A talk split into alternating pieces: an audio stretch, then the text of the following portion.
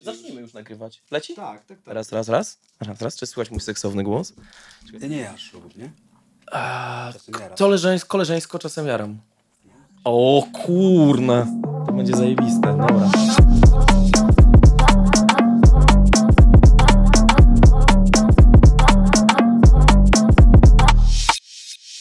Dzień dobry, dzień dobry. Cześć. To jest y, ciekawe, nie? Że, że kurczę, że znamy się e, i możemy sobie tak naprawdę pogadać, bo ja myślę, że jest dużo takich aspektów z twojego życia, których ja, ja mogę nie zdawać sobie do końca sprawy. Nie tyle może z samych faktów, e, jakie miały miejsce w twoim życiu, ale na przykład twojej perspektywy na pewne wydarzenia, które miały miejsce, nie? To jest takie ciekawe, że możemy...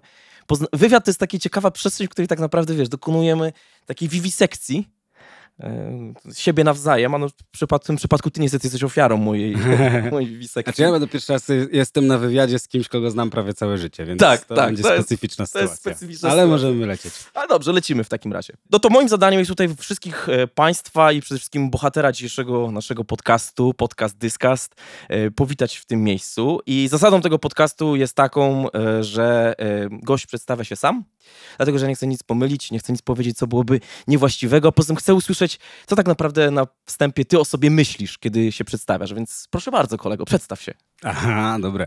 E, Wojtek Urbański i, i widzisz, kompozytor, producent. To fajnie, że- poruszyłeś, że powiedziałeś, że co bym chciał sam o sobie powiedzieć, bo ja mi się to zmienia. Ja mam takie momenty, lata w życiu, kiedy y, zamieniam sobie kolejność tego, jak się opisuje, czy na przykład kompozytor, producent, nie wiem, DJ kiedyś, czy, czy potem producent, kompozytor. W różnych momentach czuję się bardziej y, producentem, w innych bardziej kompozytorem. Inne rzeczy przestają mieć dla mnie takie znaczenie. Y, Rozwijam się cały czas, więc pewne moje marzenia spełniam. Kim bardziej chciałem być, kim może stałem się troszeczkę nie, nie bez, bez, bez własnej woli aż tak bardzo. Więc, więc na ten moment bym się dzisiaj przedstawił jako kompozytor, producent. No, no ładnie. To jest, taka, to jest takie, wiesz, to jest jak, jak jest, jesteś, jesteś doktorem, potem jesteś doktorem habilitowanym, prawda? Więc jakby jesteś... Równolegle jesteś... różne funkcje pełnię.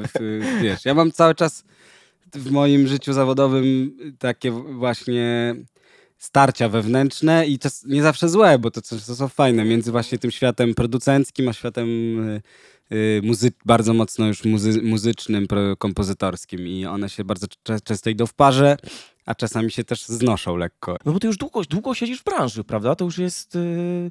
Ile będzie? Kiedy, co będziemy świętować? Jak, jaka będzie okrągła rocznica twojej obecności w branży muzycznej, Wojtku? No będzie za, no będzie za, za 3 lata jakoś, no, czy za, albo za dwa. Jakoś będzie 20 lat, jak się zajmuję muzyką, można powiedzieć w pewnym sensie profesjonalnie. Wow, to, jest, to, to już jest liczba. To już jest... pierwszego jakiegoś wydanego kawałka gdzieś y, przez Bognę Świątkowską na jakimś, jakiejś składance. No tak, Tak, legendarna tak. Bogna, oczywiście. Gdzieś na, na początku lat 2000, więc, więc to będzie no, 20 lat, ale zajmuję, zajmuję się muzą myślę, że już 20, czekaj, 23 lata, no bo tak miałem 14 A lat, zrobiłem pierwszy to- beat.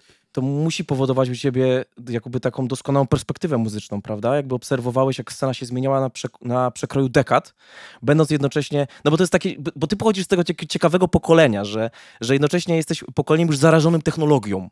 No to, wa- to najważniejsze chyba w ogóle w, moim, e, w mojej drodze muzycznej, że ja jestem, jak sobie tak analizuję, to faktycznie ludzie w moim wieku, czyli teraz około ludzie przed 40, no to są ludzie, którzy plus minus, tak, to zawsze jest jakoś uśrednione, ale że tak pierwsze pokolenie, które w pełni korzystało już z mocy komputerów, że I internetu. tak, jak moje ciocie, czy tam starsi koledzy, oni już tam, czy moja starsza siostra, ona miała komputer, ale ona jeszcze była bardziej analo analogowa w tym wszystkim. Koniec końców sięgała po encyklopedię tradycyjną PWE. No ja nigdy, wiesz, już od pewnego momentu po prostu bezsensowny ruch wyciągać jakąś wielką księgę, jak można już było korzystać z tego wszystkiego Tak. w internecie. Tak, tak. No A oczywiście po nas trzy pokolenia, które ten komputer już wykorzystują w jakiś sposób totalny, którego pewnie już my nie tak ogarniamy, ale myślę, że jestem y, pewnie już ostatnią osobą, z którą by się ci młodzi dogadali w swoim języku, tak? Że dalej to Mhm. są już, już ludzie, którzy po prostu, w którym komputery się pojawiły w pewnym momencie i one sobie już tak istnieją, a u mnie komputer jak wjechał po prostu w gimnazjum, tak wiesz, zmienił życie, wywrócił do góry nogami, jest absolutnie najważniejszym instrumentem muzycznym od zawsze i jak ktoś mnie pyta na czym gram, no gram na komputerze od, od lat. Tak. No Niektórzy jest... jeszcze mówili, że gramy w komputer, Gram co mnie komputer. irytowało całe życie. No tak, tak, ale ja mówię też o moim jakby muzycznym świecie, no to jest mój główny instrument. Absolutnie, to jest instrument, który otworzył mi drogę do wszystkiego, gdzie jestem i jestem ogromnie mu wdzięczny. I to często się pojawia w ogóle w dyskusjach. Teraz jako jestem rodzicem, więc już się te dyskusje pojawiają od tej strony, ale też wielokrotnie wcześniej byłem świadkiem dyskusji, kiedy ktoś na przykład mówił, oj, te dzieciaki tylko nachrzaniają w te komputery, Tak, tam tak, muszę tak. mojemu odciąć, to ja mówię spokojnie, zastanówcie się trzy razy, czy na pewno odcinać, wiesz, dzieciakom komputery, bo mój tata był świrem technologicznym i po prostu uwielbiał to, że mam najnowszego Pentiuma, jarał się tym, kompletnie nie umiał w komputery, więc on się realizował tym, że ja mam dobre komputery, więc jak się pojawił, pamiętam, jakiś Pentium, to on, to on jechał i, i, i, wyciągał jakiś prototyp jeszcze nowszego, żeby miał na pewno najlepszy. No Właśnie, Wojtek, a jaki był w ogóle twój pierwszy, pierwszy, pierwszy twój komputer? Ja mam całe życie, mogę dzielić na komputery, pamiętam każdy etap, jakiego, jaki komputer No to miałem. dawaj, więc, no to pamiętam dawaj, to najpierw, najpierw pamiętam oczywiście te wszystkie Atari, te wszystkie jakieś takie konsole. No to to jeszcze był etap, kiedy grałem, ale potem miałem e, Pentiuma 90, albo Pentiuma 75, albo 90, tak. Wtedy pamiętam, że że to też właśnie tata się gdzieś wystarał, gdzieś z zagranicy przywiózł, bo koledzy raczej mieli wtedy jeszcze 386, 486, a Tak, Pentium pamiętam, 90. tak. pewnie, legendarny. Tak, więc ja tutaj miałem już... Duma się na nie e, grało. Tak, tak, w Duma, Polanie, ładowałem. A byli w Polanie, Byli tak. Polanie, Ojej, tak. teraz też, teraz też old schoolem zaleciliśmy kompletnie. No, więc Pentium, potem był Pentium, Pentium 200, potem te wszystkie Core, Intel i tak dalej, no to te wszystkie etapy i to każdy z tych etapów w moim życiu wiązał każdy nowy procesor, każdy nowy dysk powiększony, powiększony wiązał się z jakąś rewolucją dla mnie, bo ja wtedy instalowałem nowy program muzyczny, nowe sample, nowe kontrolery mogłem podłączać. Ja już le... oczywiście do pewnego momentu również grałem w gry po prostu, ale, ale to powoli odchodziło w coraz mniejszą miało, miało znaczenie, aż do momentu gdzieś już właśnie liceum, gdzie absolutnie już nie grałem żadną grę na komputerze, tylko zaparzałem, naparzałem muzę, ale też grafiki, grafiki robiłem, jakieś okładki sobie oczywiście, nagrywałem filmiki, do których układałem muzyczki, montaże jakieś robiłem, co zresztą wszystko potem wróciło do mnie jak bumerang w życiu. Także dla mnie komputer był ogromnym, ogromnym rozwojem i wracając na, do tego, co na początku zapytałeś właśnie, ile lat robię muzykę, no to tyle co, tyle co komputery domowe. Jestem tak stary jak technologia. tak, wtedy się zacząłem tym zajmować. Na początku dwu- dwu- dwu- 2000 lat zacząłem już muzykę wydawać.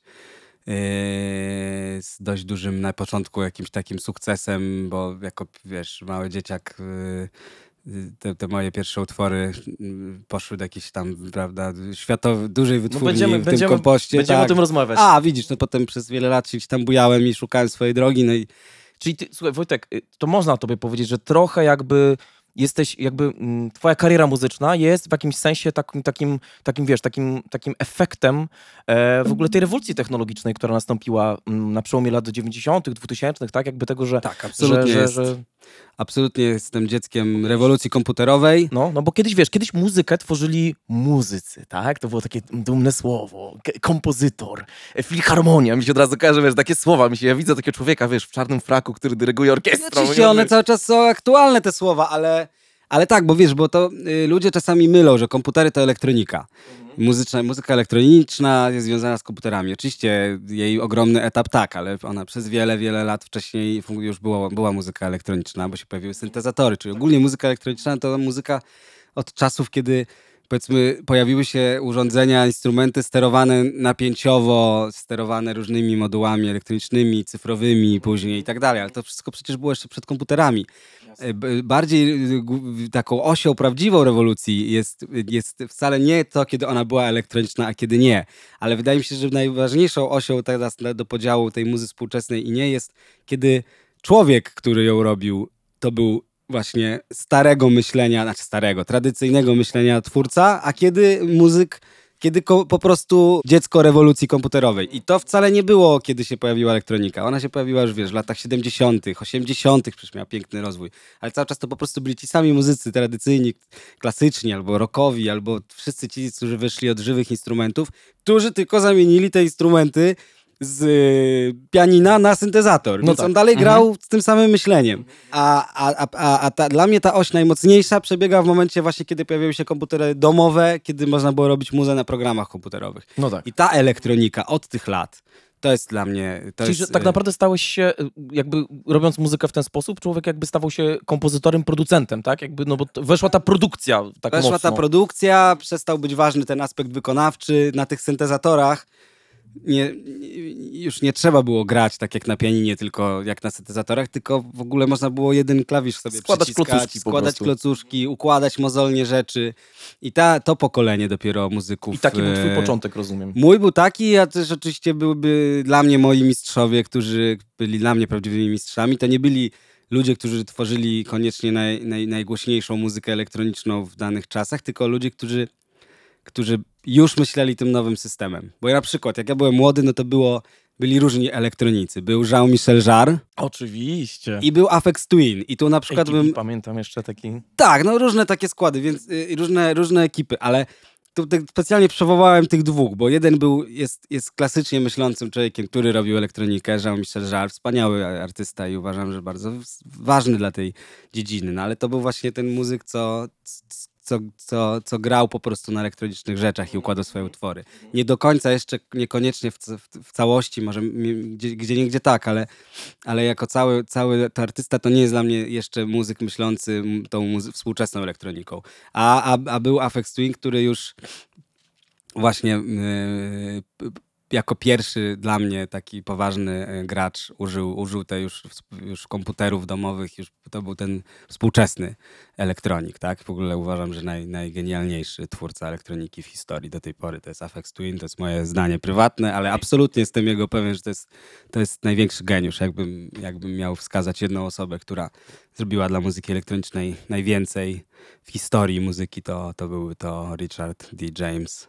I, I on właśnie już jest z tego rozdania, e, on na pierwsze płyty nagrywał jeszcze pod koniec 80., czy tam na przełomie Selected Ambient Works, e, jakieś takie rzeczy, ale to już były w oparciu o, też o komputery. Potem już e, absolutnie programował wszystko, to było wszystko w kompie, były w sekwenserach komputerowych, no był absolutnie geniuszem. No i ja się wychowałem w ogóle na, na nim również, chociaż myślę, że na bardzo wielu twórcach, ale teraz już po latach jakby widzę, kto był, kto był najważniejszy, Patrząc kto na zrobił... rozstrzał muzyczny i zasięg e, twojej działalności i twórczości, no to jakby musiałeś słuchać różnej muzyki przez te wszystkie lata, bo Tak, ale, ale Afex o tyle był dla mnie ważny bo, i dlatego, i, dla, i dlaczego też, bo ja w pewnym momencie świadomie się zorientowałem, że ja też chcę robić bardzo różne rzeczy, bardzo różną muzykę. Też chcę być gościem, co jest po, po jakby po, po wystrzelony na różne stylistyki. I tu był dla mnie, y, był wzorem y, też Afex Twin, no bo on, on robił, ja wiesz, ja jako dzieciak się zasłuchiwałem w jego takiej płycie y, Drugs na przykład, albo Richard D. James, czyli płyta jakby sygnowana jego, jego, jego imionem i nazwiskiem. Takie dwie płyty, w których były i piękne w ogóle klasyczne jakieś kompozycje na pianino preparowane, albo takie skomputeryzowane też, ale ewidentnie na piano i totalnie, wiesz, yy, drum and bassowo, nie wiadomo w ogóle do tej pory. To do tej pory brzmi w cholerę świeżo. Na jednej płycie miałeś taki rozstrzał od, od wzruszających, emocjonalnych traczków po po prostu takie do, takie pokurwione rzeczy, że, że wiesz, uszy więdły. A to ciekawe co, jest bardzo, co mówisz, bo moim zdaniem to bardzo dobrze e, oddaje twoją, jakby jak się słucha twoich kompozycji ogólnie rzecz biorąc, czy to jest muzyka filmowa, czy to jest muzyka, czy to projekt rysy e, fenomenalny, czy jakiekolwiek inne rzeczy, ja zawsze mam takie wrażenie, że e, słuchając ciebie, że w tym jest zawsze taka nutka melancholii w tym wszystkim, że jest jakiś taki smuteczek gdzieś na końcu tego, tego, tego, tego wszystkiego, nawet, nawet jak robicie mocne rzeczy, to i tak to jest gdzieś tam, zawsze jest ten taki, ten taki e, smuteczek. No bo to jest super, wiesz, jak właśnie orientujesz się, że masz taki, taki zasób wielki możliwości, że możesz robić, dzięki temu, że robisz muzę w oparciu o komputer, że możesz sięgnąć po każde możliwe brzmienie. Możesz być stylistycznie wszędzie, możesz zrobić każdą amplitudę wszystkiego, napięcia, głośności, przestrzeni, możesz, masz, masz kosmos przed sobą. No to wtedy możesz, możesz sobie zestawiać bardzo skrajne rzeczy ze sobą. I, i, I ja po prostu szybko zauważyłem, że pięknie się zestawia, wiesz, hardkorowe brzmienia, stopy basu i wpierdol y, techno z, z pięknymi emocjami, czyli też pozornie odległe rzeczy. Myślisz, że to jest y, że to jest właśnie sekret jakby twojego, no nie chcę powiedzieć sukcesu, bo to na pewno sekretem twojego sukcesu jest ciężka praca i ogólnie rzecz biorąc to, że spędziłeś po prostu miliardy roboczo godzin siedząc na tyłku i klecąc y, tą muzę, mówiąc brzydko. Natomiast myślisz, że to jest element ja właśnie tego, jakby taki, taki twój, taki wiesz, twój faktor X. No, taki mój na pewno benchmark jest tak, że przemieszanie ze, y, tej, tego takiego, takiej melancholii. Na pewno jednym z nich jest to, że nigdy nie dobijam gwoździa, czyli nie jestem ewidentnie wesoły albo ewidentnie smutny. A jesteś perfekcjonistą? Długo siedzisz nad muzą? To też jest zmienne, wiesz. To zawsze ten, zawsze były różne... Zależy ile płacą. Nie no, byłem przez... nie no, wiadomo jak robię zlecenie, no to pracuję nad tym tyle, na ile, ile wiem, że wymaga tego ten, Ale ta te... praca. Ale nad moimi rzeczami to mi się zmieniało na przestrzeni życia. Ja byłem zajebistym perfekcjonistą przez lata. Myślę, że to dobry schemat w tą stronę. Na TEDxie mówiłeś, opowiadałeś historię, że bardzo często, e, jeszcze jak robiłeś w reklamach, że e, dzwonią do ciebie klienci i mówią, panie Wojtku, to nie musi być dobre, to musi być na jutro. Tak, tak, tak, tak. To jest częsty brief, że nie musi być najlepsze, może musi być szybko. Znaczy ja myślę, że mi się ten schemat ułożył szczęśliwie dosyć, że będąc dzieciakiem byłem zajebistym perfekcjonistą i myślę, że to może nie być standard y, takie ułożenie, że raczej wydaje mi się, że człowiek z wiekiem dojrzewa do Tak, tego, żeby tak, dopracowywać tak. rzeczy. Ja mam na odwrót. Jak byłem szczylem totalnym, to wszyscy, wszyscy moi znajomi wiedzą, znają mnie z tego, że wiesz, że siedziałem po prostu do Potwierdzam. Ta- No tak, dokładnie, że ja po prostu rzadziej bywałem na, na podwórkach i na, na piwku, chociaż też oczywiście, tak, ale dopóki nie wyzelowałem tam każdego detalu, a Rozumiem. to jeszcze wychodziłem, zawsze nagrywałem to na jakąś mp czy na słuchawki, czy na płyty, jeszcze w drodze zawsze przesłuchiwałem, czy na pewno jest idealnie, a potem poprawiałem 100 razy, a teraz w miarę upływu lat absolutnie mi się odwróciło, że potrafię, wiesz, jak, jak z Tymkiem z pr- produk- produkcję zajebać, wiesz, po dwa utwory dziennie i po prostu nigdy już nie wrócić do tego, nie poprawiać i tak dalej. Ten twój perfekcjonizm lat młodzieńczych przekładał się na oceny w szkole? Nie, nie, nie, tylko na muzykę. Co ty? To, Co to, ty? to ważny disclaimer. Tak, tak, tak, nigdy bez przesady. Tam się jeszcze tak nie starałem. Nie, ja miałem absolutnie po prostu ma marzenie od, już od pewnego momentu, że chcę robić muzykę tak dłużej i tak tam, tam włożyłem, wkładałem całą energię. w- We wszystkie inne rzeczy dookoła absolutnie olewałem totalnie. Nie istniały praktycznie szkoły, wiesz, jakieś Inne- inne, inne obowiązki. Tak, już się wszyscy, jak się zorientowali, już moi rodzice też, to już też odpuścili dosyć szybko. Ale widzieli, że widzieli, że wkładam gdzieś tą energię, wiesz. ta- Ale potem mówię, potem mi to zeszło, ten, szedł mi ten perfe- perfekcjonizm. A dlaczego mówię, że to jest szczęśliwe ułożenie w tą stronę? No bo co miałem się nauczyć za dzieciaka, dzięki temu ciśnięciu, dobijaniu, to się nauczyłem, a teraz mogę odpuścić i korzystać Skorupka tego. na, za młodu nasiąknie. Jakoś tak było powiedzenie takie bardzo oldschoolowe. Tak, to e, archaiczne. Ale dobra, słuchaj, Wojtku, e, bo, e, bo tak, bo fantastycznie się ciebie słucha, jeżeli chodzi o te historie związane z muzyką i, i jakby o w ogóle twoją perspektywę na to, jako człowieka, który ma gigantyczną wiedzę na ten temat. Ale ja chciałbym tak trochę cofnąć się do początku, bo, bo, bo, bo wielu naszych słuchaczy, którzy będą prawdopodobnie klikną sobie na nasz y, podcast i będą chcieli posłuchać, o, za ciekawy człowiek, prawdopodobnie zakładam, że może niekoniecznie wiedzieć jeszcze, kim tak naprawdę jest Wojtek Urbański. I myślę, że to wynika trochę z tego faktu, że producenci to są takie osoby, e, które są troszeczkę schowane gdzieś z tyłu, e, działają gdzieś tam w tych takich meandrach e, świata muzycznego, których e, przeciętny słuchacz to raczej w ogóle się nie zastanawia nad tym, a tak naprawdę no ty jesteś człowiekiem, który tym wszystkim trochę kręci.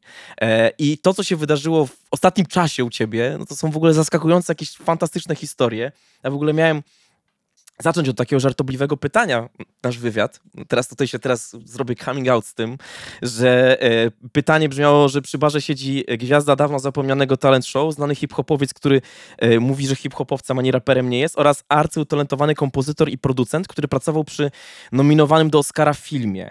I pytanie, do kogo podchodzi przypadkowa osoba po autograf. No i haha, no wiadomo, że nie do ciebie, jako arcyutalentowanego kompozytora i producenta, który pracował przy nominowanym do Oscarza film, Oscara filmie, ale w świetle ostatnich wydarzeń to, to wcale nie jest, to, to już nie brzmi dobrze, to brzmi bardzo płasko to pytanie, to jest trochę na poziomie kabaretów, że chłop przepał się za babę i haha, e, bo ty jesteś po prostu dzisiaj to żywym ucieleśnieniem określenia człowieka, no człowieka orkiestry tak naprawdę, bo e, dokonanie ostatnich dni, drodzy państwo, bo to jest ważne, żebyśmy sobie to ustalili, Przede wszystkim Fryderyk, za którego ci serdecznie gratuluję, bo był absolutnie zasłużony. Dla ciebie i dla Łukasza, z którym współpracowałeś przy projekcie Rysy i przy albumie za e, album roku Elektronika. Mm, Gala bestsellerów Empiku. Dyrektor muzyczny. Panie dyrektorze. Koncert razem z Ukrainą z udziałem wybitnych gwiazd polskiej estrady. Dyrektor muzyczny, nominowany do Nagrody Polskiej Ścieżki Dźwiękowej Roku za, na Festiwalu Muzyki Filmowej. No tak, no dzieje się dużo ostatnio, to prawda, że... y, No i przede wszystkim jeszcze nie zapomnijmy, fenomenalna trasa koncertowa Tymek Urbański, w ogóle płyta, która jest absolutnym objawieniem na, moim zdaniem skromnym, na polskim rynku muzycznym, w ogóle czymś niesamowitym i totalnie wywalającym z butów y, koncert, na którym byłem, Tymek Urbański, jedno z fajniejszych przeżyć muzycznych mojego życia, powiem ci zupełnie szczerze. Czułem się jak na Marilyn Mansonie w latach 90. po prostu zajarany. Znaczy wiesz co, no dużo się teraz skumulowało. Dużo rzeczy, które wymieniłeś, to jest efekt pracy, wiesz, wielu lat i też całych, całego zespołu mojego, i, i który się po prostu skumulował faktycznie na początku tego 2000 2022.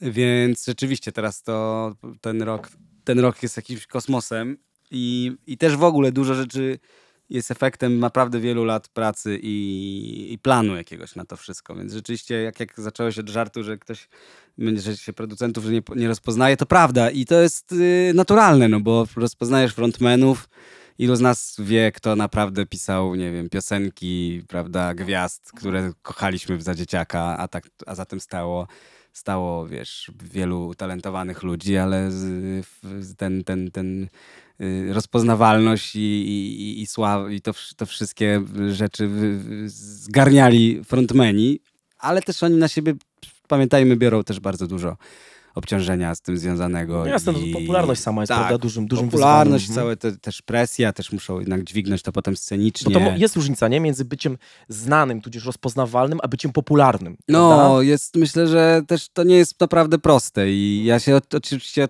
na różnych etapach życia tam trochę o to ocierałem, znałem to, kiedy rysy były bardziej w takim swoim rajdzie pierwszym, no to faktycznie yy, to się zdarzało ciągle, że ktoś poznawał, ktoś robił zdjęcia, ale to było fajne, ciekawostką. Tutaj gdzieś w sklepie, w Hajemie, tu gdzieś w knajpce, tu wchodzę, to gdzieś i nagle ktoś puszcza, wiesz, rysy i pokazuje paluszkiem i kciuka y, z, z zabaru, że zna i od razu puszcza y, ten y, jakiś numer, więc takich sytuacji oczywiście było sporo, ale one są jeszcze fajne, ale jak pracuję z bardzo wieloma przecież ludźmi, których popularność jest po prostu jakaś gigant, no jest gigantyczna, typu y, Tymek, typu Julia Wieniawa, no to z nimi to widzę, jak bardzo są osaczeni tym. Oni nie mogą wyjść często do restauracji, zresztą zaniechali już tego, nie wychodziliśmy często gdzieś po prostu połazić sobie. Nagrywaliśmy na Pradze, a potem nie szliśmy sobie na, do jakiejś praskiej knajpki, bo wiadomo było, że to się może skończyć y, ciągłym byciem obserwowanym, wytykanym palcami, więc myślę, że to jest duża, duża cena, którą płacą. Ale rzeczywiście, a producenci, kompozytorzy, autorzy różnych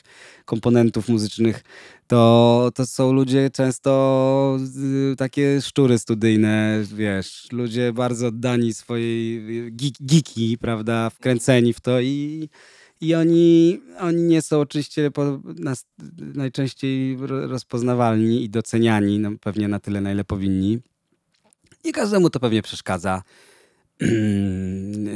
Ja, ja, ja idę taką podwójną ścieżką, no bo ja z jednej strony jestem tym człowiekiem back, back, backline'u, tyłów i robiącym te, te rzeczy, y, właśnie stojącym za tymi projektami gdzieś y, od profesjonalnej strony. No ale z drugiej strony też no, mam cały czas, y, jest po prostu bardzo wielu producentów, którzy produkują i robią to świetnie, ale nie, nie, nie, nie, nie, nie wchodzą w repertuar solowy, tak? Nie mają swojej d- No, a drogi. ty masz A jak ja najbardziej dokonania takie Bardzo solowe, tak. tak. No, całe życie bardzo mocno rozwijam swoje solowe dokonania. No, nie śpiewam, to tylko tyle, no ale, ale bardzo A szkoda. Tak, tak, może kiedyś Ale to może, zmienię. słuchaj, możesz zawsze zacząć rapować. Znam takich, co nie śpiewają, a rapują. Dokładnie. Ale wiesz, ale ogólnie cały czas inwestuję też w życiu w tą drugą ścieżkę solową, po prostu artysty solowego i posiadającego swój repertuar, wypowiedź swoją artystyczną, nie tylko będącego producentem czyichś nagrań, ale też bardzo wielu swoich. No i za tym idzie, yy, idzie to, że to się tak rozwija, prawda, że, że, że, że wchodzę w kolejne projekty. Yy, Mówisz też, że dużo w różnych, no tak, bo że w różnych miejscach dużo, ja, a ja ci powiedziałem, że to efekt wielu lat pracy, bo, bo i tu znowu wrócę do tego, tego w cudzysłowie może efekt Twina, tak, że ja sobie otworzyłem parę ścieżek w życiu, bardzo takich, twór, jeśli chodzi o rodzaje twórczości, czyli na przykład bardzo lubię pisać takie bardzo, wy- wymyślać wzruszające jakieś melodie na, na piano, wzrusze i tak dalej. Z drugiej strony uwielbiam wpierdolki, techno i, i wikse. Czasem to ze sobą zmiksuję i, i, i gdzieś tam z tej koncepcji wy, wynikają rysy ewidentnie, że to był pomysł na to, żeby połączyć właśnie taką melancholię z jak największym zatraceniem i wpierdolem.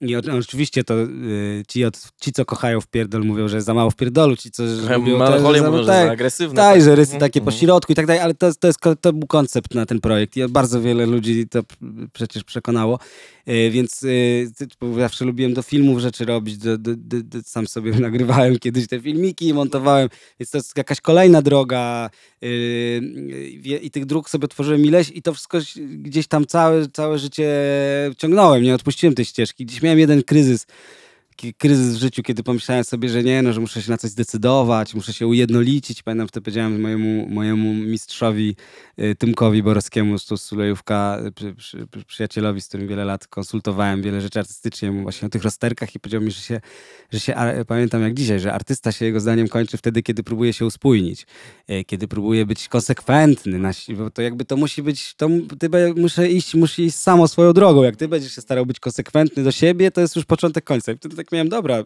okej, i zajebiście to.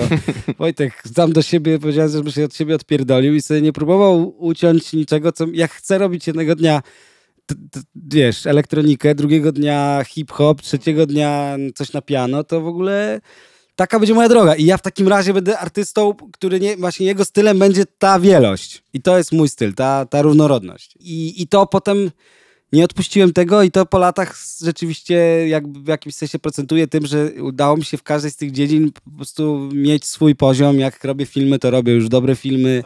Jak robię produkcje, to, to, to, to robię dobre produkcje yy, i wiesz, jestem w, się, i się spełniam w każdej z tych, z tych dziedzin. I, I może kiedyś sobie na starość, wiesz, pomyślę, że ewentualnie tam jakąś redukcję zrobię, że nie ma trzeba robić wszystkiego, ale póki jeszcze mam siłę i coś tam, Pójdziesz, że... pójdziesz na lekcję śpiewu. To, a, no, tak, tak. tak. Już się zapisałem śpiewać. nawet już.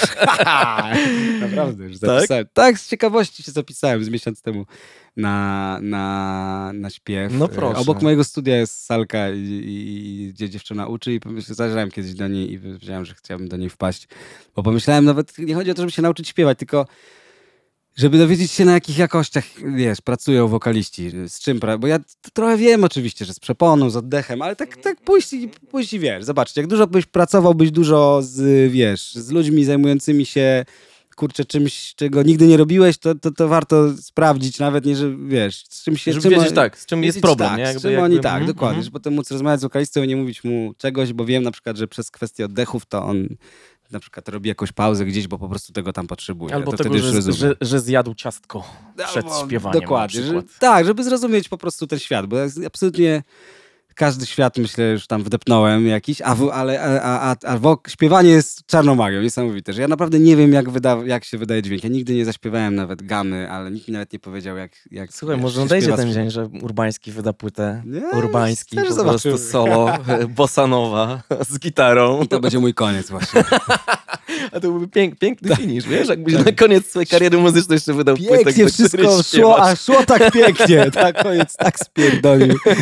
Byśmy cię zapamiętali, bo wiesz, pamięta się jak, jakby to, to, to, to, co na końcu, nie? Jak zaczynał i jak kończył. Jak kończył, No dokładnie. kurde, no, to, to, więc- po środku to nieważne. To. Także to jest, to byłoby na pewno ciekawe. Ale Wojtku, słuchaj, bo ja mam do ciebie małą niespodziankę. Dawaj, I, dawaj. i, i, I przy okazji teraz jakby tego, przy pięknej jakby takiej podróży, którą sobie tutaj snujemy, twojej po, po, po, po, świecie, po świecie muzyki, twoich doświadczeń i przeszłości i, całej tej sytuacji, e, ja mam do ciebie takie tutaj dwa przedmioty. O kurde. E, ja chciałbym, żebyś sobie je obejrzał. O ty kurcze.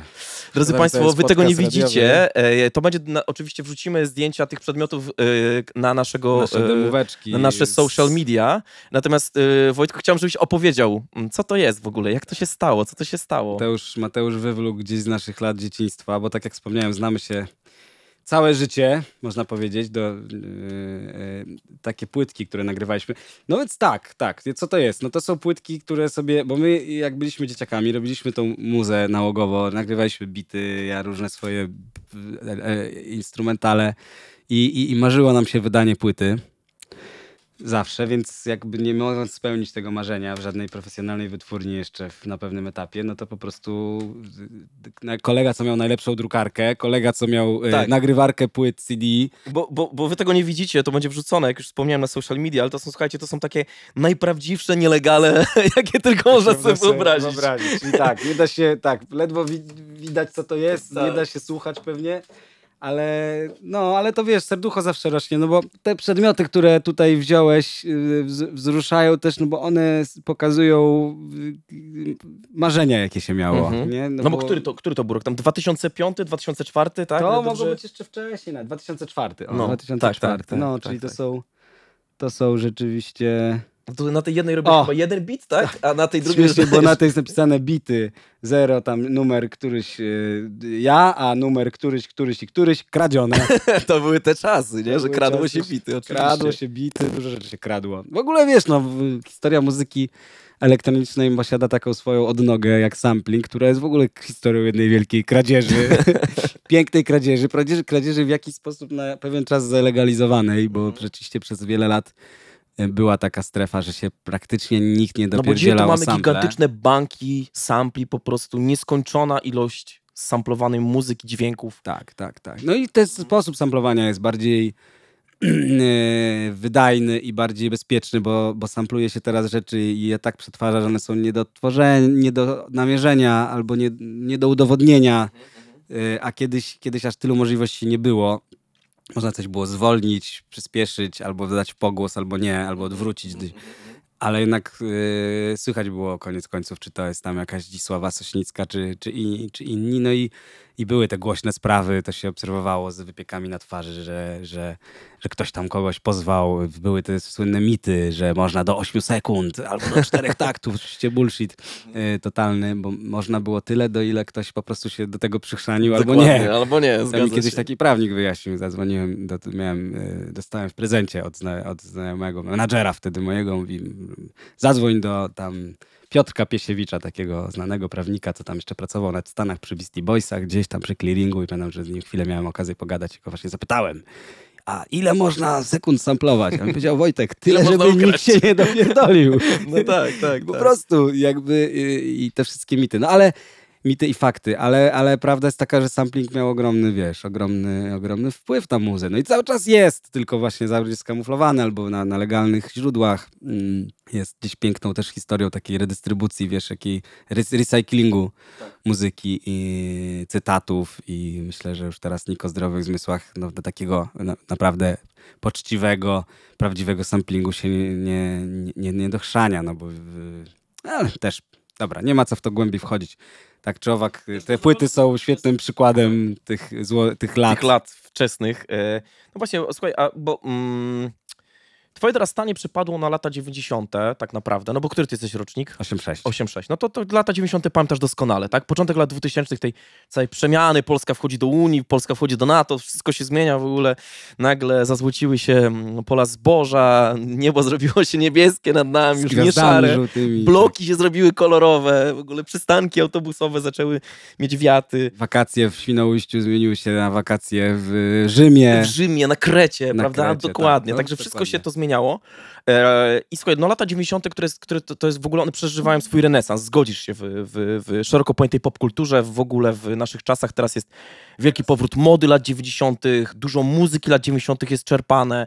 E, Z tego nasi koledzy, których tutaj serdecznie pozdrawiamy, mają zarąbisty podcast, podcastex, który kompletnie skupia się na latach 90. I, i, i, i tylko i wyłącznie o tej tematyce opowiadają.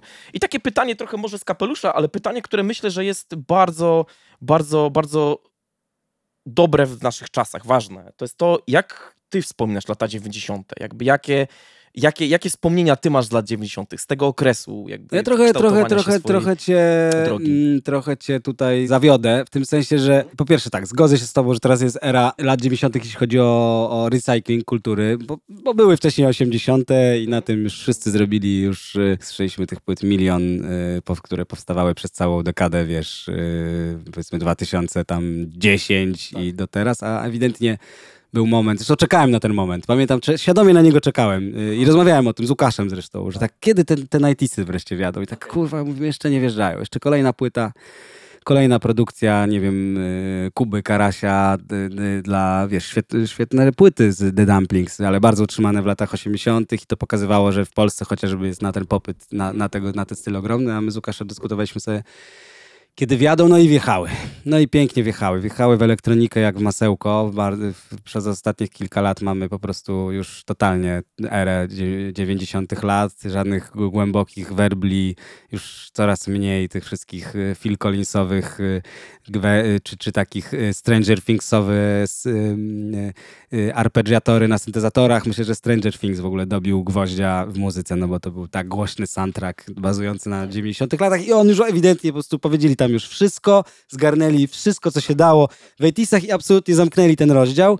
I pojawiły się znowu właśnie synty brzmienia 90. lat i one za chwilę też, wiesz, pewnie wejdzie kolejna e, moda.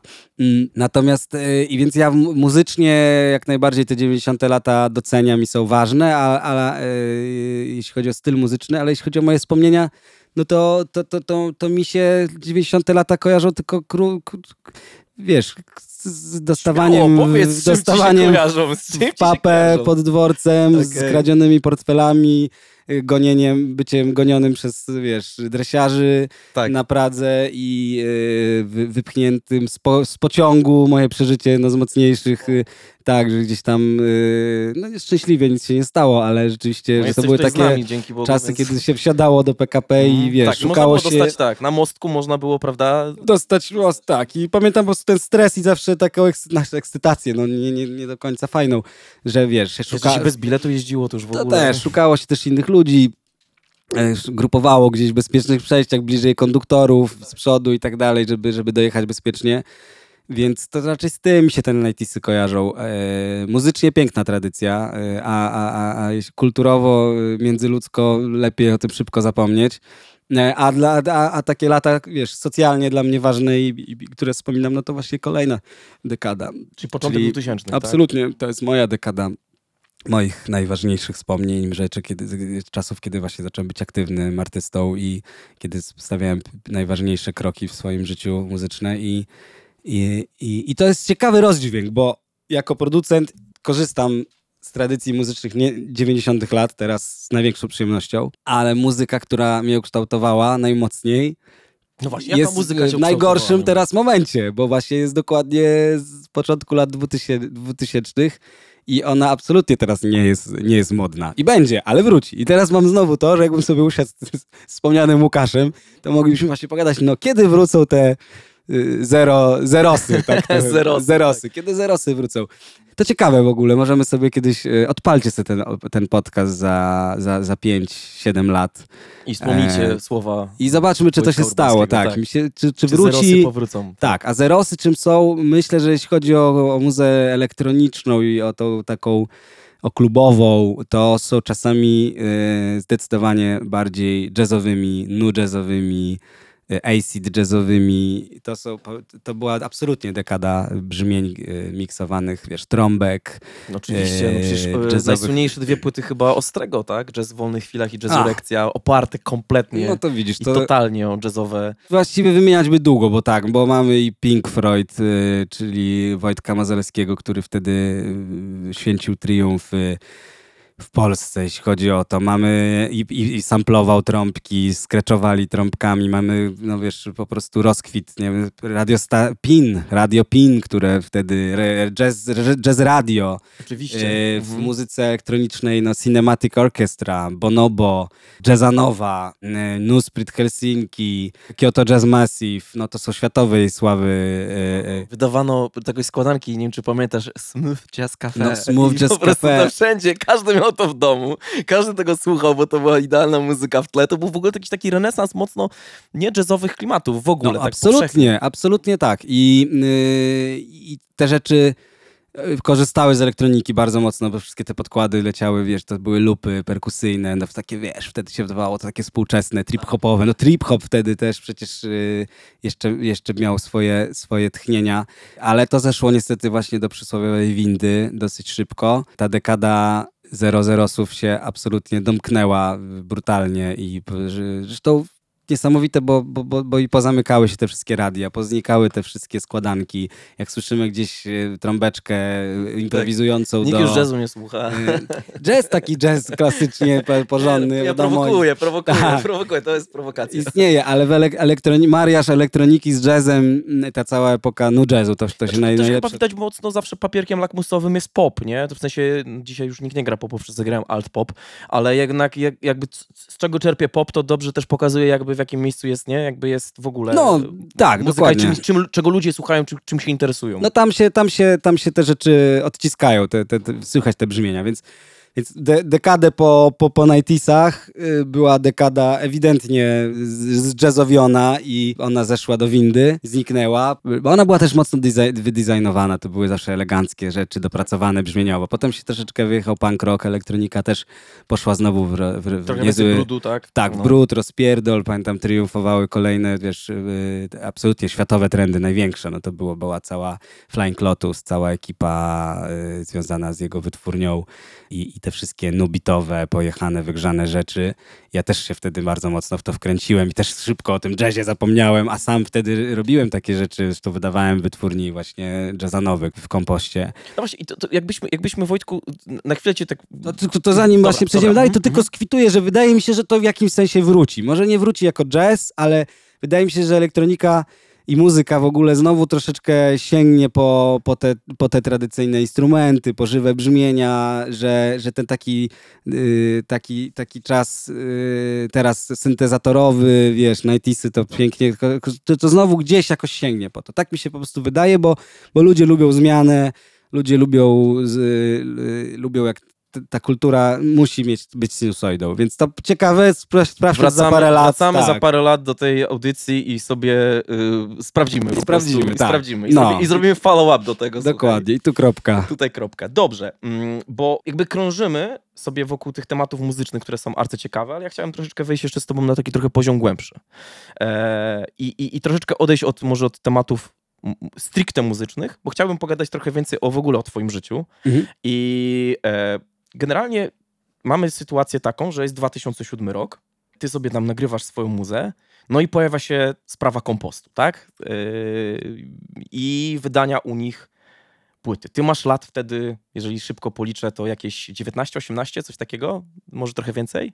Czy mniej? Yy, No jak się pojawiła ta sprawa, w ogóle ona tam się ciągnęła trochę, to tam był 2006, więc oczywiście miałem wtedy ile, 20, 20, 20, lat, no. jakieś, robiłem sobie... Ja z matematyki wiesz, miałem dwóje, także jest ciągle poprawki co roku, także mocny w tym nie jestem, ale jesteś młodym człowiekiem.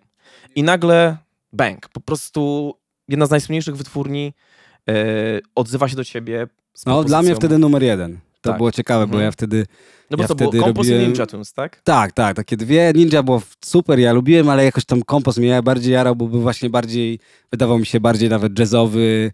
Poza tym tam był mój wtedy absolutnie na tamte lata ulubiony zespół Jazzanowa i ja ich wtedy pamiętam, miałem największą fazę na nich i robiłem muzykę, która... która... Oni byli wtedy gigantyczni, nie? Giganci, wszyscy tego absolutnie. słuchali, Wszyscy no. tego słuchali. y, Do tej pory te rzeczy Każdy miał MP3 sobie gdzieś tam na kompie. Tak, tak, tak, tak, tak. Teraz jakoś tak się nie są ikonami, y, że jak mówisz Jazzanowa, to każdy pamięta. Jak mówisz, nie wiem, Bonobo czy Cinematic, to, to orkiestra to pamięta. O, Cinematica też kochałem. Ale ogólnie to na pewno to był totalny świat. Miałem ogromne marzenia. Chciałem być taki jak oni. Chciałem tam być wszędzie i, i rzeczywiście i, i jakoś namówiony przez kolegę zupełnie tak z, od czapy, żeby wysłać sobie tam po prostu swoje, swoją muzyczkę. Z tego co pamiętam, to była taka historia, że twoja siostra ci napisała w ogóle list do Jakiś nich, tak? liścik po angielsku, Tak. coś mi tam przetłumaczyła, no bo zawsze dobra z angielskiego, coś tam hello, I'm Wojtek, I, I like music i tak dalej.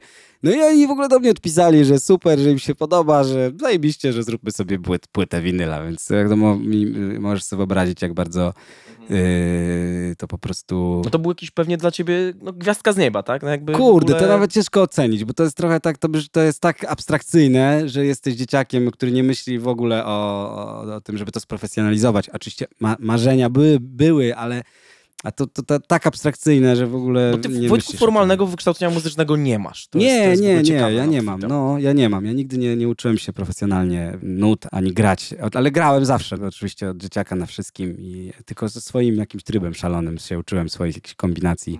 Akordy dla mnie na pianinie to są takie śmieszne jak gwiazdozbiory w ogóle.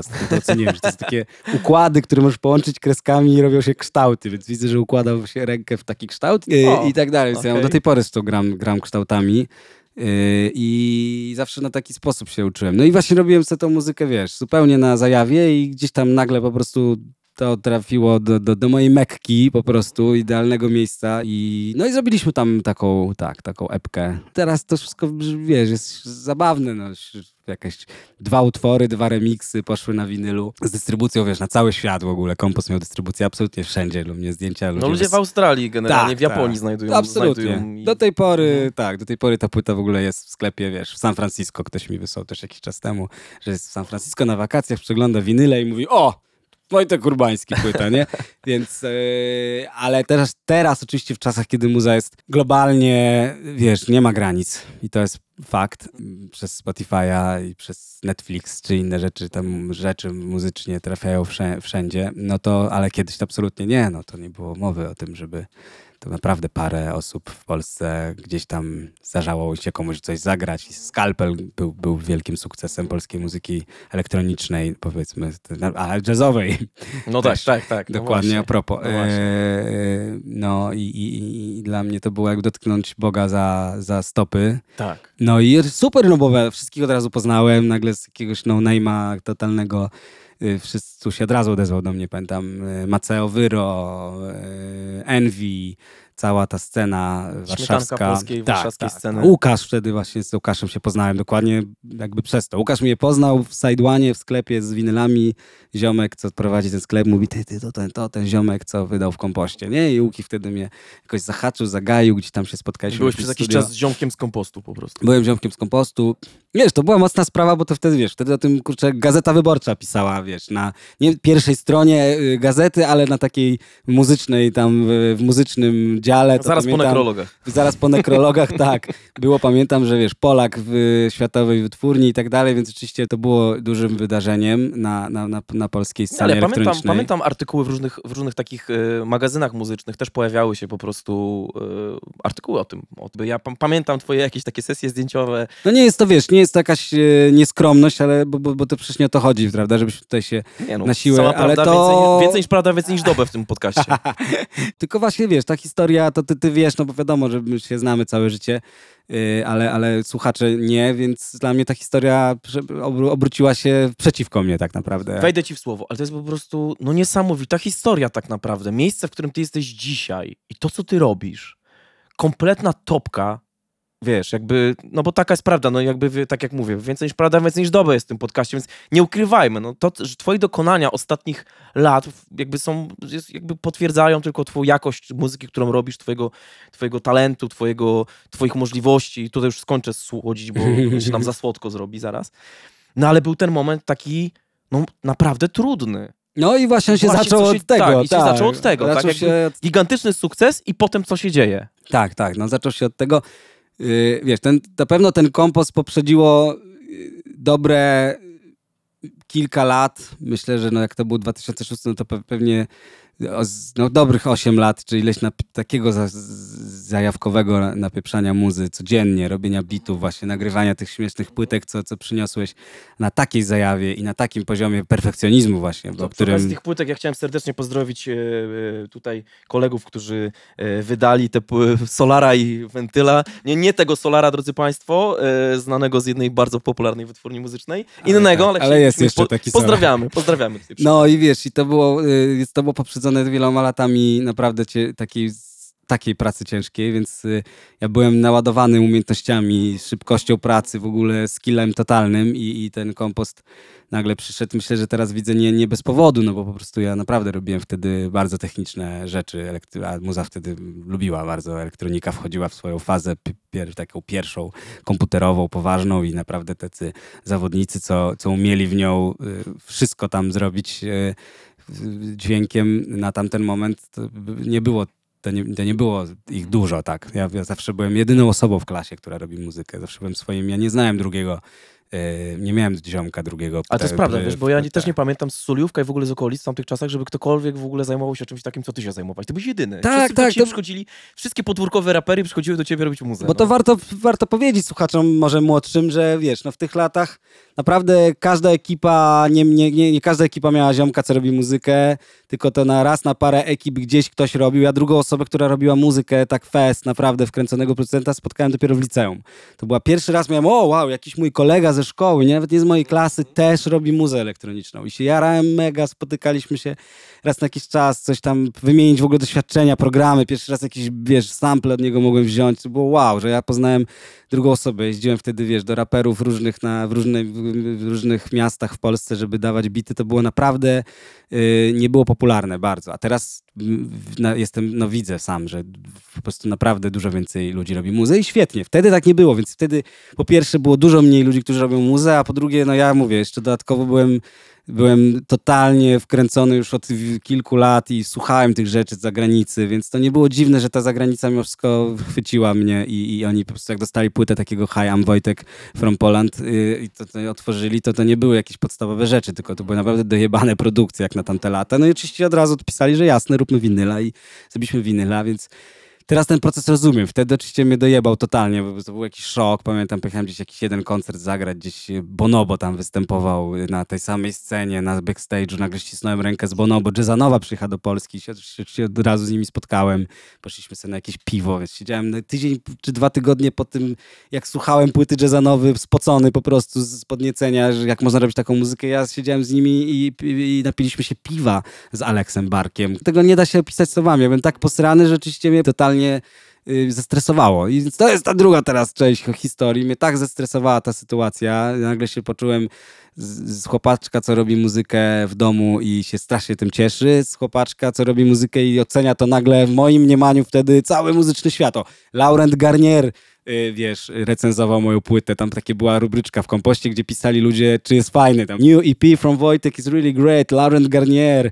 To wiesz, to, to był taki poziom, kurde, za dużo na, na tą głowę małą, wrażliwą cholernie, że ja już nic nie, na wie, po prostu się zamknąłem w sobie. Na wiele lat y, mnie to totalnie wyłączyło. Nie skończyłem żadnego Wiele utworu. Nie, nie robiłeś muzy. No tak i ja po tym kompoście sensie, nie? zniknąłem na, na prawie 10 lat. To jest niesamowite. Ja to jest w ogóle, wiesz. Znaczy teraz sobie myślę, że z jakiejś perspektywy to się wszystko dobrze skończyło, ale ja zniknąłem z robienia muzyki, nic już nie wydałem swojego, nie zamknąłem żadnego utworu. Pamiętam, poszedłem do psychologa nawet, próbowałem szukać odpowiedzi na to pytanie. Wszyscy mi mówili, że jakby jak...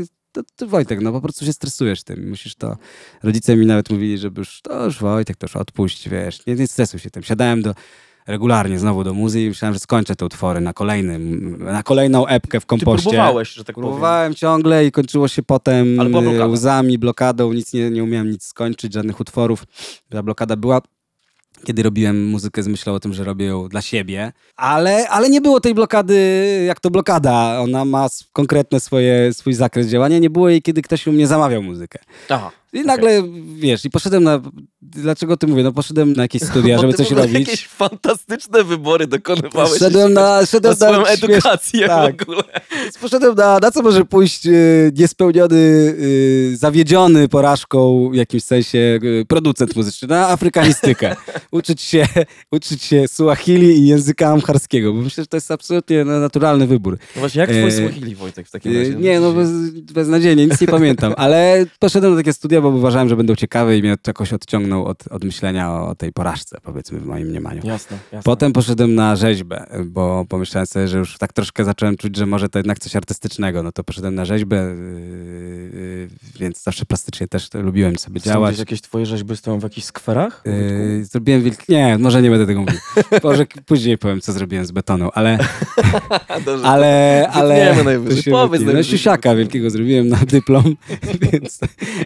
No i wiesz, poszedłem na te studia różne, żeby coś zająć czymś głowę, już żeby nie zanudzać w skrócie taki profesor jeden y, mnie szybko złapał, że on wie, że ja z muzyką, a on to jeszcze na, na boku robił reklamy jako on był operatorem, robił różne wizualne rzeczy i, i tak, a, a, wiedział, że jestem powiedzmy uśpionym y, producentem, ale gdzieś tam y, sprawdził sobie, że, że jednak ze skillem i, I, on mnie na tej rzeźbie wyciągnął już na pierwszym roku i mówi, to chodź, coś porobimy razem do tych reklam, nie? Może przypadkiem trafił na płytę, która wydana w kompoście. Nie, no on nie przypadł, znaczy tak, no wiadomo, że tak, no potrafił na to, sprawdził sobie to i skumał, że, że jakby u niego na roku jest po prostu dzieciak, co ma tutaj właściwie prawdziwy gdzieś y, skill. Jestem mu ogromnie za to wdzięczny bo zaczął mi po prostu przynosić zlecenia na studiach. I no. po, po, po godzinach zawsze mi mówił, tylko Wojtek, nie zawalaj przez to studiów, bo mnie profesor Kowalski, za, wiesz, zajebie. Więc, ale po godzinach potem z Łukaszem robiłem nagle reklamę czegoś, reklamę tego, galę taką, siaką, bo dużo gal robił takich jako wizu, od wizualnej strony, scenografia, wideo i tak dalej, a ja robiłem do robiłem muzyczkę do tego, wejścia, wyjścia i okazało się, że tam nie mam żadnego problemu, że mogę robić muzykę, no bo nie ma tej, nie ma tej presji, nie ma nie ma tej, y, tego, wiesz, oceny Compost Records i nie ocenia mnie Laurent Garnier, tylko nikt mnie nie ocenia, a jeszcze ktoś mi za to płaci. No i, i, i, i to poszło, wiesz, z taką siłą, bo wiesz, ta cała energia moja muzyczna niespełniona po prostu się skumulowała na te zlecenia, więc ja, ja już na drugim roku założyłem firmę, która robiła muzykę do reklam, napierdalałem kampanię za kampanią w dzikich ilościach i to się tak rozkręciło, no bo wiesz, no bo rzadko kiedy do reklamy robi człowiek muzykę, człowiek, który jest, ma taką potrzebę tworzenia, bo jest taki uśpiony, no to tak, się nie zdarza na co dzień, nie? To w sobie kumulowałeś, nie? Tak, kumulowałem nagle... to w sobie, nie mogłem się spełnić jako, jako muzyk, też było parę lat dobrych po tym kompoście, więc jak mi zaczął Łukasz przynosić zlecenie za zleceniem, no to ja tam dawałem z siebie wszystko. I ten rynek mnie za to bardzo docenił, ten reklamowy, no bo, bo mieli na rynku nagle cholernie zmotywowanego producenta, który umiał robić w różnych stylistykach nagle, więc ja zacząłem robić naprawdę kampanię za kampanią i naprawdę ogromne kampanie telewizyjne, Y, wszystkich jakichś największych klientów i no nie ukrywam, że zrobiłem w świecie reklamy, y, to mogę to powiedzieć nieskromnie, no gigantyczną jakby karierę. No myślę, że jest mało ludzi z tak bogatym dorobkiem reklamowym w Polsce jak ja.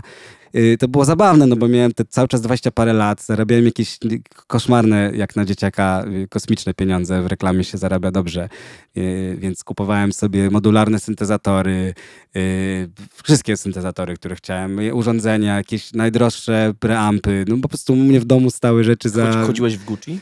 Nie, ja w ogóle nie, chodziłem dalej w tych samych czarnych bluzach z kapturem, tylko po prostu kupowałem sprzęt i, i, na nim nie robiłem, nie robiłem na nim swojej muzyki, bo cały czas miałem jakąś blokadę i się stresowałem, ale sprzętu miałem po prostu y, absolutnie bez limitu. Komputer i sprzęt i trochę nie wiedziałem, co ze sobą zrobić. I tak przezipowałem sobie właśnie te kilka dobrych lat, no w sumie prawie 10 lat takiej przerwy między tym kompostem, aż do momentu, kiedy ta moja znajomość z Łukaszem, którą cały czas mieliśmy, y, tutaj też dla niego ogromna jakby wdzięczność, bo, bo, bo gdzie on mi tak w którymś momencie mówi, no to Wojtek, może czas, wiesz, może czas, żebyś te swoje modularne syntezatory uruchomił i porobił znowu muzę, nie? No zróbmy coś, to zróbmy coś razem w takim razie. No to ja mówię, dobra, to zróbmy coś razem. No i zwiozłem do niego któregoś razu wszystkie te, mm, te sprzęty. I jakoś tak po prostu z nim w jakimś sprzyjających okolicznościach, jakimś wyluzowaniu, w jakimś tam troszeczkę melanżu też, nie ma co ukrywać, który z, po prostu z Łukaszem sobie uskuteczniliśmy, robiąc tą muzyczkę, ta atmosfera, ta aura wokół robienia muzyki po prostu na tyle się zmieniła, że to, ta sytuacja była nowa, że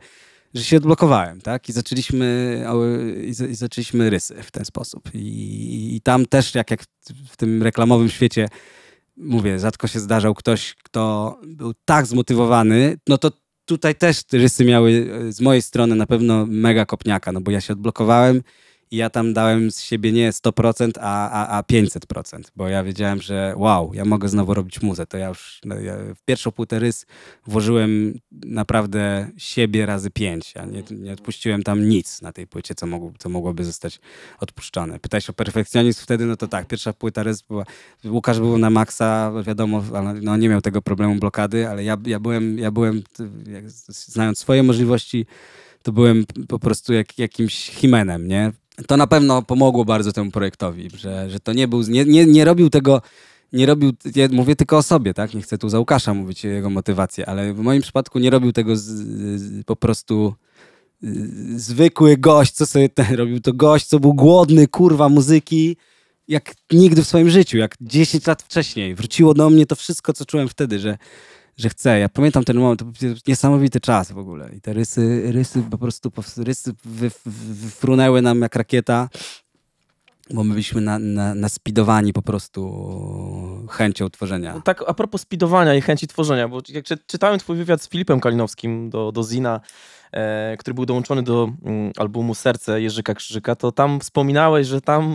czytałeś, dobra, myślałem, że myślałem, do, przygotowałeś się, dobra, no, no tak, tak, znaczy nie ma co też ukrywać, że że, że ten etap, kiedy tworzyliśmy rysy, te rzeczy powstawały nie, nie do końca w trzeźwym, tylko w trzeźwych umysłach. Ale co myślisz, jakby, bo, bo ty powiedziałeś wprost, że narkotyki pomogły się tobie odblokować. Widzisz, myślałem, że zgrabnie tutaj to, to, to przejdę nad tym. Nie, nie... Słowo się rzekło, nie? Jakby ja nie, nie, nie wygrzebuję niczego, co nie było zostało wcześniej powiedziane, tylko chcę po prostu... Nie, no pewnie, pewnie, no bo ta, ta część tej historii, no jak zwiozłem te rzeczy do Łukasza, no to, to oczywiście ta blokada nie zniknęła jak ręką odjął magicznie, bo po prostu zniknęła, tylko myśmy się też troszeczkę gdzieś wprowadzili w jakieś stany. I, ale nie chcę też być tutaj promotorem używek. Ja po prostu miałem taką historię. Tego, nie, no, nie jest wiadomo, tak, że jakby... każdy mhm. potrzebuje tego, żeby się odblokować. Ja nawet szukałem przez te lata, chodząc do tych psychologów, y, jakichś odpowiedzi medycznej. Ja miałem nadzieję, że oni powiedzą, że pan po prostu zachorował na X. No to wtedy jest lek X i tego nie ma, ale nie udało mi się nic takiego znaleźć. Wszyscy mówili, że ja ogólnie jestem zdrowym facetem. To jest kwestia do, prawdopodobnie na terapię, no. którą po prostu nie udało mi się zrobić.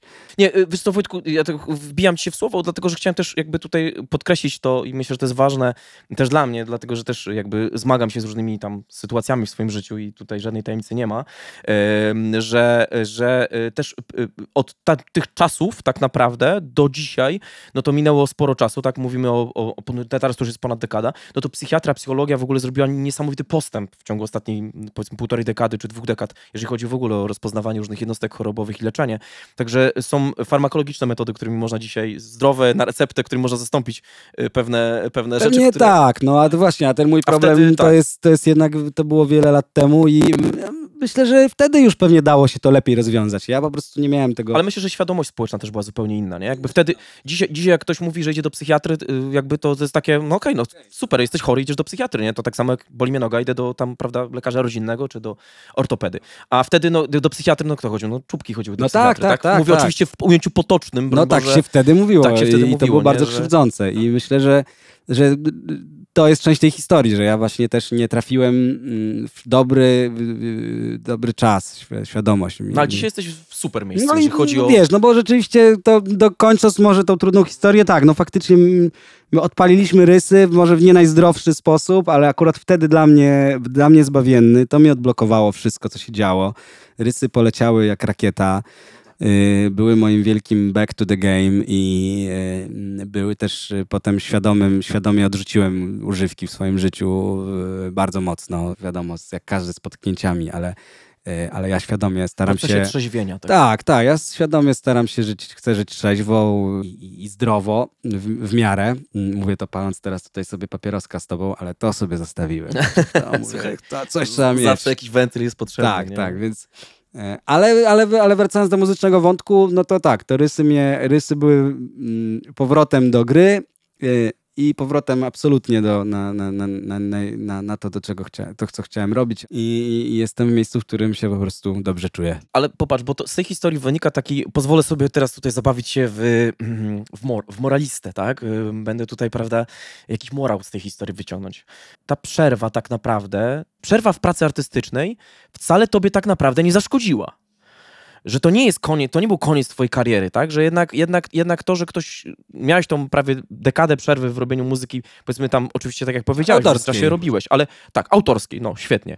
Miałeś tą przerwę, to ona jednak nie, nie sprawiła, że się świat zawalił i Wojtek Urbański jakby o, o przepadł w ogóle gdzieś w niebyt muzyczny i nic więcej, bo dzisiaj jakby no, no, no zbierasz gigantyczne żniwa jakby swojej pracy i swoje, swojego talentu, pomimo tego, że trafiła ci się taka długa przerwa. A czy wiesz, jakby szukać jakiegoś morału, to tak, to można na pewno pewno jeden wyciągnąć, że nie wa warto się nie poddawać i, i, może się życie odwrócić totalnie, bo ja już mi się wydawało, że ja już nigdy nie wrócę do... No już masz być rzeźbiarzem i afrykanistą, a mm, proszę. Tak, no i specem od, od muzy w reklamie.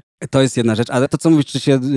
Czy to mi na złe wyszło? Nie, no ta przerwa mi wyszła na, na tyle na dobre, że to, to, to, to trochę szczę szczęśliwie, bo przez te lata robiąc muzę w reklamie, właściwie wymodelowała mnie dzisiaj na taki mo w takim modelu jestem chyba, że ja mam bardzo dobrze ułożone, gdzie zarabiam muzyką i dzięki temu w projektach artystycznych mam dużo więcej wolności, bo ja cały czas jestem w tym świecie reklamowym, nie będę tego ukrywał, ja robię muzykę cały czas do reklam. Miałem taką rozterkę przez chwilę, że ja to wszystko rzucę, ja w ogóle teraz to tylko artystyczną muzę, ale dosyć szybko sobie pomyślałem, a po co właściwie? Czemu nie? To zostaw sobie tam i dzięki temu mm, robić swoje rzeczy artystycznie i wydawać sobie płytę, nie wiem, Selected Works, która absolutnie nie miała przełożenia komercyjnego na nic, bo, bo jeszcze w międzyczasie wiedziałem, że ja i tak sobie spokojnie żyję z muzy w reklamie. Zresztą często mi koledzy po fachu jakby tego trochę zazdroszczą. Znaczy, mówię to tylko, bo wiem, bo rozmawiam z niektórymi i, i, i mówią, że fajnie, że właśnie z jednej strony grasz festiwale, koncerty, a z drugiej strony robisz reklamę, że to jest super, że jesteś w tych dwóch światach, bo to ci daje spokój, tak? I, i ten... Mm, i myślę, że to też, jeśli tutaj nas słuchają twórcy, to taki zdrowy balans między tymi rzeczami, które robimy komercyjnie, a tymi na, naszymi, że nie warto się ani w jednym, ani w drugim zatracić totalnie.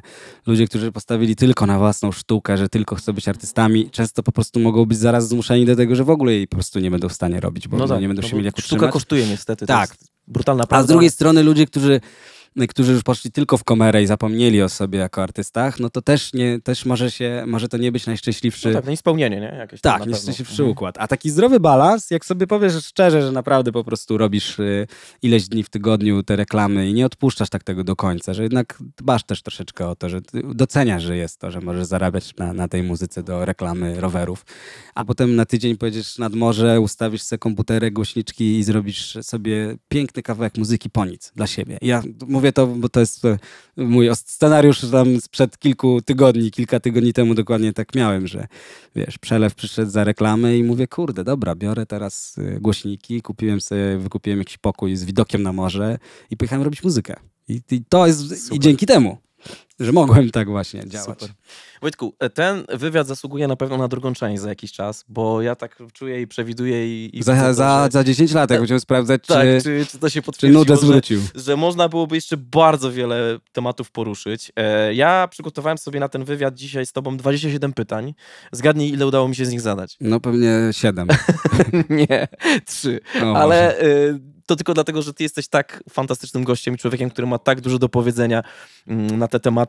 Za co ci serdecznie dziękuję, bo chyba nic lepszego jako prowadzącemu na pilotażowy odcinek nie mogło się trafić niż człowiek, który ma y, taką elokwencję i taką chęć opowiedzenia o sobie i o swoich doświadczeniach. Ale bardzo miło się rozmawiało, też ci dziękuję i, i, i czekam na kolejne twoje Oczywiście. odsłony. Wojtku, no, drodzy słuchacze, no, no, człowiek, który po prostu powstał jak Feniks z popiołu, e, po, człowiek, który dzisiaj e, absolutnie e, trzęsie, zatrzęsie i tąpnie jeszcze mocno, podejrzewam, rynkiem muzycznym jeszcze nie raz i, i, i, i, to, i to w bardzo, bardzo wyrazisty sposób. Wojtek Urbański był e, moim gościem e, podcastu, dyskastu, a jeszcze dodatkowo Dzięki. chciałem powiedzieć, że Wojtku, że no, bardzo ci dziękuję za to, że, że zechciałeś tutaj przyjść i, i pogadać i i po, podzielić się też z nami po prostu swoją historią, swoimi opowieściami. Ja się lubię że... dzielić też dlatego, że wiem, że to jest trudne być artystą często i ludzie, myślę, że czasami czuję, że dzięki temu, że miałem taką trudną historię i ja się, się nią lubię podzielić, że może to naprawdę otworzyć dla, dla kogoś, komuś oczy, może pomóc w czymś. Po prostu nie trzymam tego tak dla, dla siebie. Lubię, lubię, lubię się podzielić swoją historią, bo jest trudna, jest, jest złożona, jest, nie jest historią tylko wzlotów, jest też historią upadków, a myślę, że właśnie to mógłby być taki tutaj nasz morał, że, że, że nigdy nie będzie łatwo. Mhm.